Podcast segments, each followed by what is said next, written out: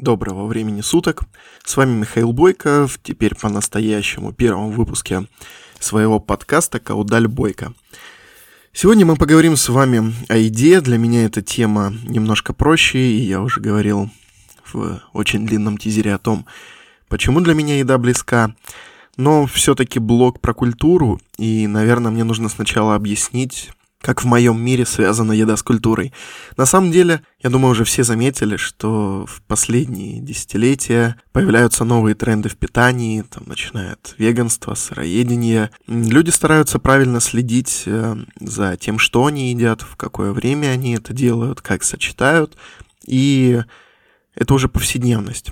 А что есть правило повседневности, как не культура? Вот, поэтому все-таки, как минимум с этой точки зрения, уже можно сказать, что еда — это культура. С другой стороны, конечно, это еще и большая эстетика, это история, она связана с народами.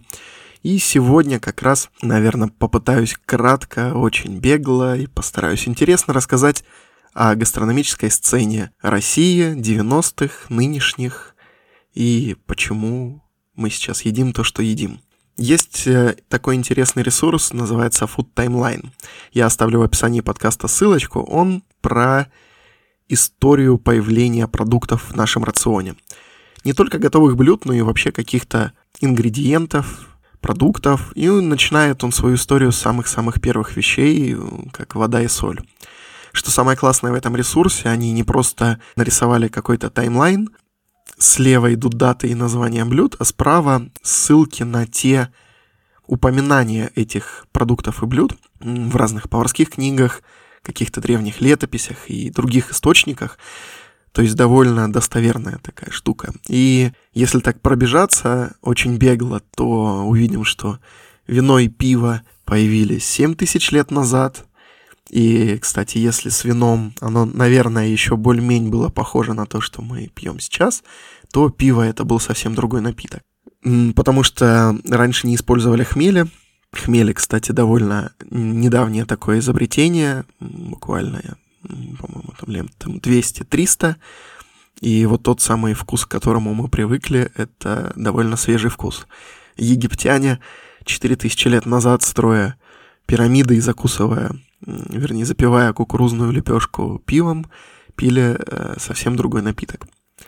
Тем не менее, лобстеры и трюфели появляются в этом таймлайне уже в первом веке нашей эры. Э, то есть понимаем, да, уровень эстетства. А суши на самом деле не такие уж и древние. Первое упоминание это 15 век нашей эры. Несмотря на это, в России суши появились только в 90-х. Ну, на самом деле, немножко не так. Первый японский ресторан появился в СССР, по-моему, в конце 80-х, но он был очень закрыт, находился в каком-то э, торговом деловом центре, куда условно могли попадать только послы и дипломаты, поэтому, в принципе, об этой идее не знали. Но свернулся Советский Союз и развернулись и первые японские рестораны в России. Это были Изуми, Сапора и Сумасан. Чем они сильно кардинально отличались от того, что мы знаем и видим сейчас, это, во-первых, были очень аутентичные места. Вы приходили в Изуме, вас встречали гейши при полном параде и боевой выкладке, со спицами в волосах, с белыми лицами, во всех этих чудных платьюшках. И полностью интерьер и обстановка соответствовали Японии тех лет и, в принципе, культуры Японии, то есть какие-то акваре... акварельные э, зарисовки на стенах, татами, низкие столики, перегородочки бумажные, бамбуковые. И все это, конечно, было очень дорого. Вообще в начале 90-х среднего класса-то и в принципе тогда не было. Э, то есть были энное количество по разным причинам богатых людей, и вот как раз первые рестораны открывались для них. Чтобы примерно понимать уровень, вот э, в 91 году средняя зарплата была 15 долларов. Порция сашими из трех кусочков э, ставритки, если говорить русским языком, стоила 25 долларов. То есть э, месячная зарплата 15 долларов, три кусочка рыбки свежей 25 долларов. Ну и можно представить, сколько стоило остальное. Нужно понимать, что это были далеко не сетевые истории, и в принципе таких продуктов тогда в России не было. То есть первопроходцы, первооткрыватели, они шли по пути Колумба, они э, возили на самолетах свежую рыбу, крабов, то, чего еще не было в России, а должно было быть очень свежим. Это привозили напрямую там, сначала из Японии, потом в какой-то момент из Америки начали что-то возить, но происходит удешевление, все помним, ну или кто-то слышал, может и не помнит, но в конце 90-х случился кризис, то есть вроде бы начал развиваться средний класс, люди начали зарабатывать, но резко денег не стало у всех. Что происходит? А к тому моменту уже начали открываться там некоторые такие более сетевые проекты, они идут на удешевление. То есть, чтобы сохранить аудиторию, чтобы сохранить, ну, во-первых, свои рестораны и деньги, начинают думать, а как же сделать продукт более экономически выгодным для производства. И э, так продукты становятся немножко дешевле, они, может быть, не такие свежие, э, начинают использовать активно местные продукты, но это никак не связано с появлением роллов с майонезом. Иногда думают почему-то, что это чисто российское изобретение, но на самом деле роллы с э, майонезом, ну, по крайней мере, по байке, появились э, из-под рук канадского шефа э, Хидеказа Тодзё, который приехал из Японии, там, по-моему, в 60-х, открыл тоже японский ресторан и никак не мог взять в толк, почему же канадцы не хотят есть его еду. И тогда он пошел на рынок, это было в Ванкувере, если не ошибаюсь, ну, это не важно. Пошел на рынок и обнаружил то, что рыба на канадских рынках э, с запашком. И для японца, который привык к тому, что э, лосось пахнет огурчиком свежим или ну, чем-то между огурцом и арбузом. Вот, то есть, если вы когда-нибудь свежие устрицы пытались понять их аромат, то вот он очень похож на свежий огурец только что разрезанный. И тут тот Зё понимает, что дело-то не в том, что он делает что-то не так, а в том, что канадцы просто не знают, что рыбу сырой можно есть, и это может быть вкусно.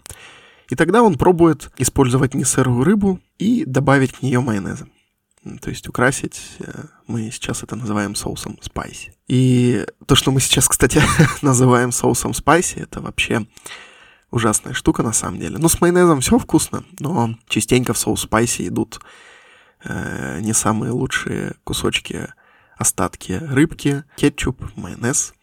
Это все блендерится, мешается. Ну, конечно, везде могут готовить по-разному. Я не говорю, что так всегда и везде но сравните просто цену на лосось хороший, охлажденный, не замороженный, и переведите, пересчитайте в суши. Ну, понятно, что там есть еще, конечно, свои наценки, но... И в итоге со всеми этими изменениями, с кризисами, удешевлением, развитием э, сетей, типа Якитории, вот одна из первых, кстати, сетей восточного питания в стране, мы приходим к тому, что видим сейчас. Это неплохо, это нехорошо, это просто наша действительность, часть культуры, такая вот российская гастрономическая культура. Но не едиными суши, конечно. Там, в конце 90-х э, активно развиваются и кофейни. На самом деле они начали развиваться тогда, вот почему-то в, в моем мире, э, наверное, сильно ограничено. Мне кажется, что кофе это тренд там, недавних лет. Но на самом деле также там в 91-м или втором открывается кофе Бин. Это такой а-ля Starbucks. Открывается в Москве на Кузнецком мосту. Это было очень тусовочное место. И музыки много было, и общения. И в какой-то момент там появляется первая кофейня. Сначала это был магазинчик просто по продаже зерен, но ребята быстро заметили, что интересно не просто купить уже обжаренные зерна, привезенные откуда-то бы ни было, но стали спрашивать и про сваренный кофе, то есть можно ли заказать кофе. Культуры кофе с собой не было вообще, и она, кстати, очень... Ну, не так уж она быстро развивалась. То есть спасибо большое Старбаксу за эту историю в том смысле, что это была отдельная ну, как, не знаю, носить какую-нибудь брендовую одежду с э, надписью на полмайке, что это, не знаю, Гуччи или с крокодильчиком зеленым Лакоста или Баленсиага. Так примерно и было идти со стаканчиком Старбакса. Вот это вот зеленая дева на белом фоне. Было очень узнаваемо, и сразу можно было понять касту, которой принадлежит человек с этим стаканом по-моему, в том же кофе Бине, тоже забавная такая история, появляется RAF кофе. Могу ошибаться, простите, если ошибся, но это было, по крайней мере, в то же время. То есть раф, на самом деле, это не... А раф, я думаю, наверное, слышали все. Это капучино со сливками и сахаром. Это чисто российское изобретение. Байки бывают разные, но по одной из них просто в кофебин ходил Рафаэль, все ему не нравилось, не нравилось, и в итоге они как-то раз замешали капучино на сливках, и за большим количеством сахара. Вот, это понравилось Рафаэлю, и потом стало нравиться постояльцам, которые говорили «мне как Рафу, мне как Рафу». Так появился Раф. В мою же жизнь кофе пришел в 2014 году. Тогда я уже, отслужив в армии, вернулся в Москву. До этого я в Москве учился, в высшей школе экономики, вышка «Привет». Там я познакомился с крутыми ребятами. Одним из них был Лёша Коронюк, который в 2014 году в Москве, на Китай-городе, на Моросейке, это такая центральная улица в центре Москвы, открыл Джеффрис кофе. Ну, открыл он его не один, там еще был Алексей Миронов, не вспомню, правда, как звали третьего парня, но оба Алексея были из вышки, поэтому были с ними чуть лучше знакомы. Что такое Джеффрис? Джеффрис — это антикафе, только кофейня. Там, где вы платите за время, а не за то, что вы заказываете. Кардинальное отличие, и тогда все антикафе, они были, ну, про чай, про какие-то там очень дешевенькие печеньки и закусочки. И тут появляется Джеффри с профессиональной кофемашиной, с крутыми снеками шоколадными, с Xbox'ами, с профессиональным столом для кикера, настольный футбол. Ну, кстати, штука дорогая, таких тогда в Москве было очень мало. И кофе, который варят качественно, ищут зерна, подбирают молоко, сливки, и вы приходите, платите, по-моему, тогда было 2 рубля за минуту, или, может, даже полтора в самом начале. По сути, вы могли бы зайти за 15 минут, заказать кофе, выпить его, поесть снеков, заплатить за это все. 30 рублей кофе тогда уже еще в Старбаксе стоил рублей 300-400. Вот. Но в Джеффрис можно было сделать. Ну, конечно, мало кто сидел там по 15 минут, потому что была своя тусовка. Каждую неделю там проходили какие-то события, э, начиная от спиддейтинга, заканчивая теми же чемпионатами по кикеру. Я там вообще мог пропадать по полдня. Вот, и там мне как раз подсказал Алексей попробовать Flat White. С тех пор я его полюбил. Иногда балую этот Flat White сиропом из лесного орешка. Что такое Flat White? Это, ну, их вообще есть несколько видов, но глобально это две порции эспрессо с взбитым молоком или сливками. Мне очень нравится вкус, вроде бы яркий кофейный, и молоко немножко оттеняет кислотность и горечь. Я не очень люблю сильную прожарку. Но вернемся немножко назад к кофебину. Вместе с ним тогда приходит сразу две крупных, два крупных сетевых проекта, кофемания, шоколадница и этих вы слышали наверняка. То есть, если из японских Изуми Сапора и Сумасан остался, по-моему, только Сумасан на данный момент, то кофемания и шоколадница сейчас работают на ура. Хотя кофемании, по-моему, после карантина очень туго, они довольно много чего позакрывали. То есть у шоколадницы формат оказался более выигрышным с их таким более широким меню, сэндвичами, там, блинчиками, завтраками. А еще пицца. На самом деле пицца появилась не в 90-х, по крайней мере, если мы говорим о России. Впервые пицца появилась в СССР, ну, тоже там уже к концу, к закату, но пиццей, наверное, это назвать было сложно. Украшали ее вареным яйцом, класть могли тоже все что угодно, это, это от итальянской пиццы это было очень далеко. Но, опять же, развалился Советский Союз, открывается Патио Пицца, маленький такой небольшой ресторанчик, а, открытый иностранцам, в котором была э, открытая печь, в которой, естественно, пекли пиццу, был салат-бар. Это, кстати, к этой теме мы чуть позже вернемся. Салат-бар — это такая штука, где ты накладываешь э, сколько хочешь. То ли платишь за тарелку, то ли за блюдо. Вот я чуть уже подзабыл, конечно.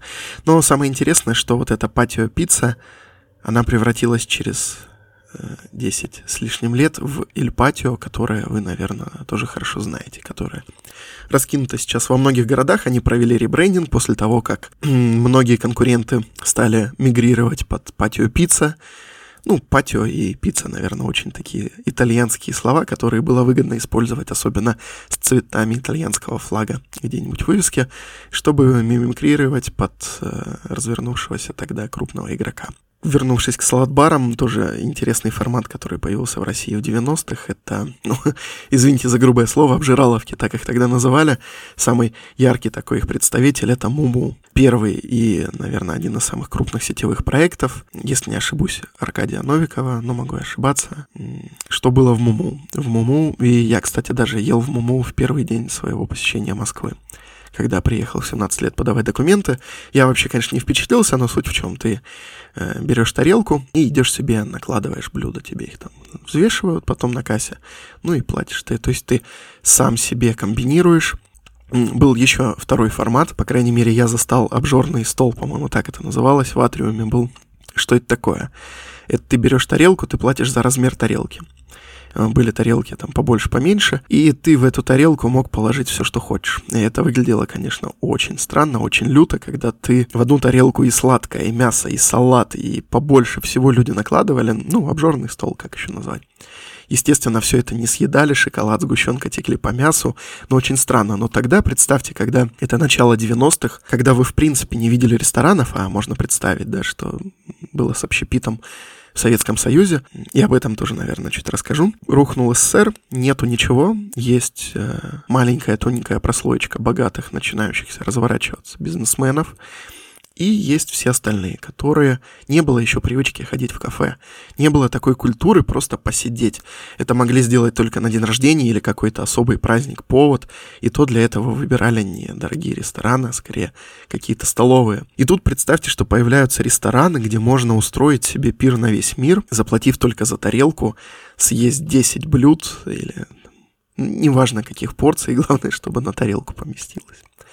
Но проходит время, и вот эти сетевые суши-бары, кофейни, пиццерии развивают средний класс, вернее, развивают в среднем классе какое-то понимание культуры питания сочетаемости продуктов. И вот эти форматы муму обжорного стола, они перестают быть уже такими актуальными, потому что люди, ну, во-первых, появился средний класс, пусть его до сих пор очень мало, сейчас это просто такое более, наверное, размытое понятие, но все-таки много уже было тогда. И Макдоналдс работал, и на самом деле очень много было проектов, и сетевых, и не сетевых. Вот, и это все развивает какую-то привычку потребления.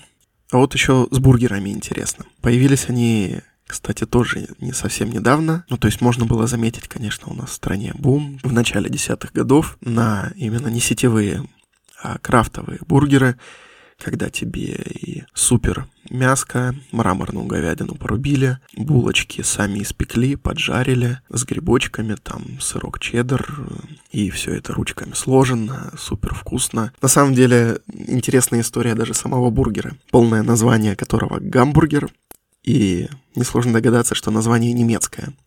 И как бы не хотелось думать, что придумали их в Америке, гамбургер появился в Германии. Несмотря на то, что в Германии его сейчас нет. Какая история? Америку заселяли европейцы активно. Когда это происходило, ну, вообще разве это развивалось э, судостроение, строили теплоходы, всем печально известный «Титаник», были на самом деле лайнеры и покрупнее.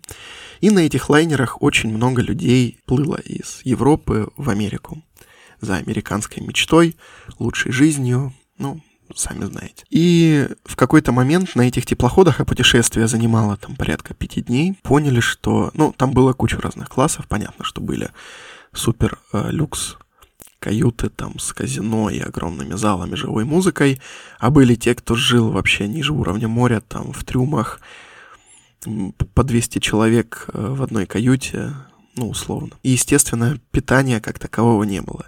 То есть многое из того, к чему мы привыкли, что нас сейчас кормят в самолете, поесть можно практически везде, раньше этого не было. И люди шли в плавание 5, на 5 дней, естественно, без холодильников, ну, возможно, с каким-то запасом продуктов. И, в общем, решают, что неплохо было бы кормить пассажиров даже самых э, низких классов, лайнера, ведь они платят все равно за билет, и придумывают такие котлеты сделанные, ну, наверное, не из лучших частей говядины, не из премиальных отрубов, а, наверное, идем от обратного. Не буду вдаваться в рецепты, на самом деле не очень э, такое приятное слушание.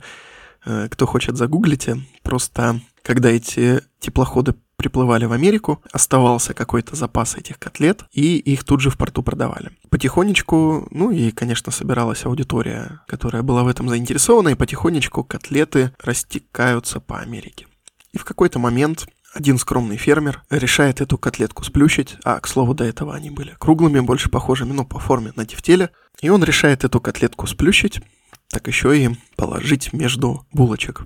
И булочки-то непростые но к этому тоже вернемся. И появляется White Castle, это первая такая сеть американская, которая кучу-кучу всего вводит того, что мы видим сейчас во всем общепите. Это униформа, это одинаковое оформление дизайна, это одинаковые фразы типа «свободная касса». Вот, и они были такими трендсеттерами своего времени. Потом, конечно, Макдональдс их сильно перегнал, задавил, и White Castle в Америке довольно сложно найти, но они еще есть. И вот такой у нас был кажется, министр Микоян в СССР. В 60-е он отправляется в Америку как раз на таком теплоходе. Э, удивляется, конечно, сильно качеству обслуживания. И видит в Америке как раз вот эти вот будочки White Castle. Это были такие, ну, ларьки небольшие, как у нас сейчас шаурмешные. Вот такие же, только про бургеры. Микоян очень хочет привести э, в Советский Союз. Ему кажется, что продукт очень интересный и нашему советскому человеку зайдет. Он возвращается, привозя с собой рецепты, там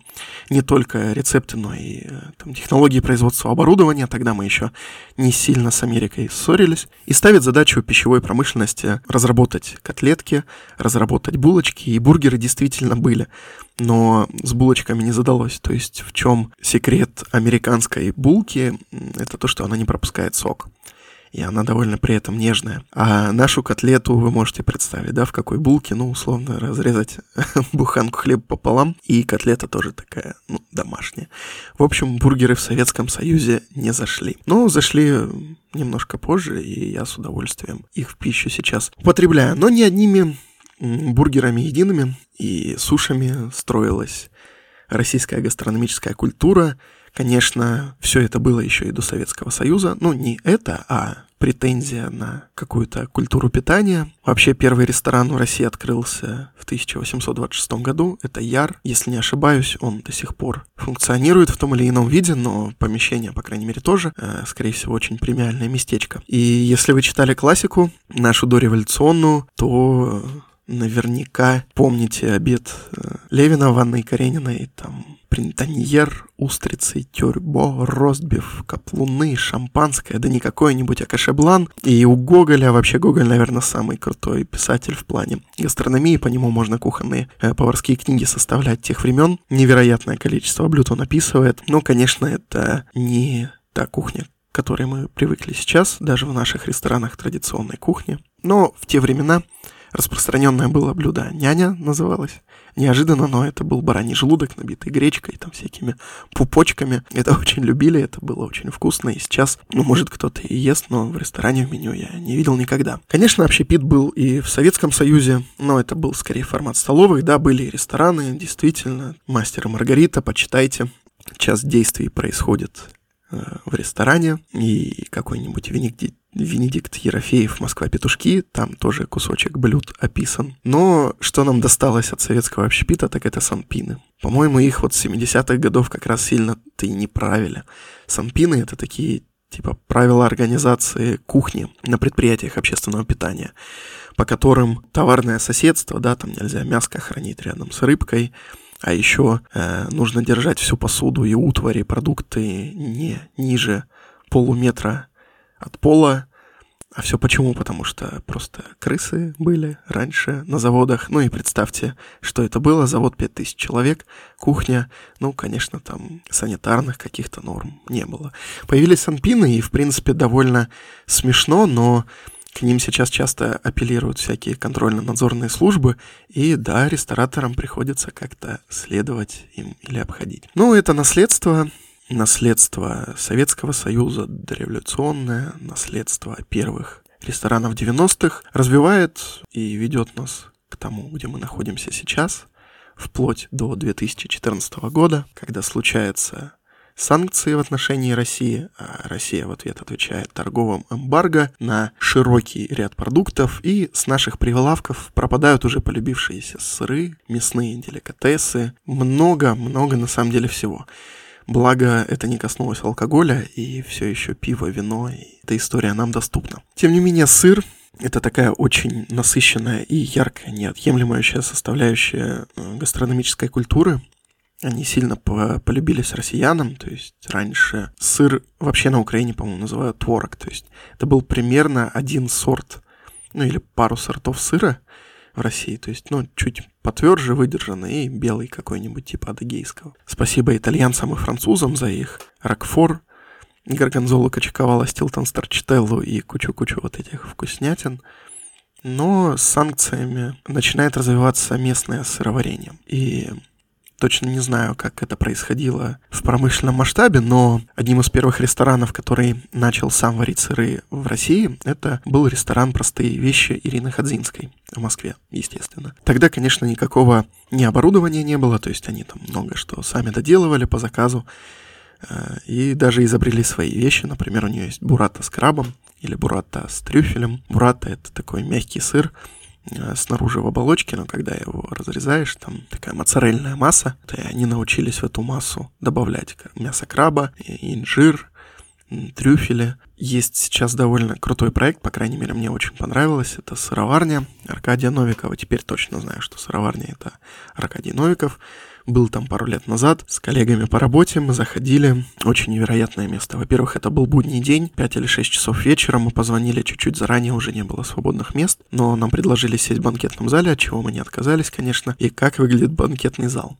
В общем, ресторан находится в здании бывшей пивоварни, и то, где мы сидели, это был цех в потолке. Вот эти цистерны вокруг стола, а стол, надо признать, э, огромный, дубовый, толстенный, длиной метров 20, вот через весь этот зал. В начале зала огроменный камин, мимо него проходишь, прям жарко. И дальше идешь, вот эти стены цеха без какой-то претензии на ремонт, с облейшей плиткой штукатуркой, даже где-то видно, видно, что специально чуть подбитой, чтобы кирпичик проглядывал вот эти цистерны в потолке.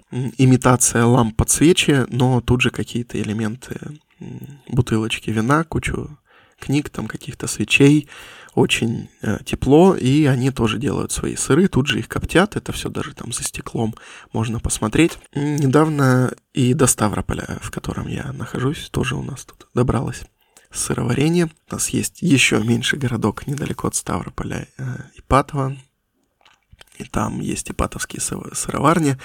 Ребята тоже пытаются делать козьи сыры, твердые сыры, мягкие сыры. Ну, в целом неплохо получается. То есть так же, как и с мясом, э, рестораны, ну, в какой-то степени выиграли от санкций.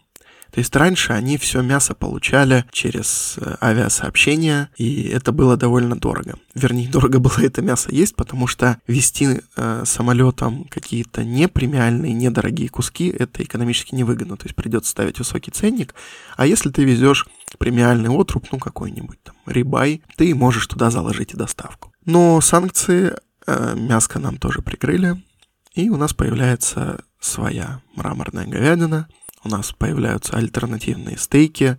Наверняка вы видели всякие мачете, пиканье, какого-нибудь мираторга. Но, наверное, может, стоит рассказать, чем отличалось мясо молочной говяжки от премиум, но, наверное, в следующий раз когда-нибудь. Надеюсь и обещаю, следующий подкаст будет точно не про еду, пока тему раскрывать не буду. Но сегодня нашу историю тогда внезапно, неожиданно я хочу подвести к концу, без каких-либо выводов. Э, их здесь сделать сложно, как я уже говорил в начале. Это неплохо и нехорошо, Э, да, кому-то за что-то может быть обидно, и мне самому иногда бывает грустно, когда я не нахожу на полках того, чего хотелось бы на полках магазинов. Тем не менее, вот в этой краткой истории я попытался рассказать о том, как формировалась наша российская гастрономическая культура, что мы сейчас едим? Меньше я ответил на вопрос, почему едим, но тем не менее. Спасибо большое за то, что были со мной, слушали. Очень надеюсь на ваши отзывы в Apple подкастах, Яндекс Музыки, да хоть во Вконтакте. Я постарался разместиться везде. Буду рад э, любой обратной связи. Для меня это опыт новый. Оценки тоже приветствуются. Мне всегда можно написать, найти меня в любой социальной сети, Михаил Бойко, что-нибудь спросить, посоветовать или поругать. Можно это делать публично, я не против. Итак, второй выпуск подкаста «Каудаль Бойко» подходит к концу. Я прощаюсь с вами. Всего хорошего, до новых встреч.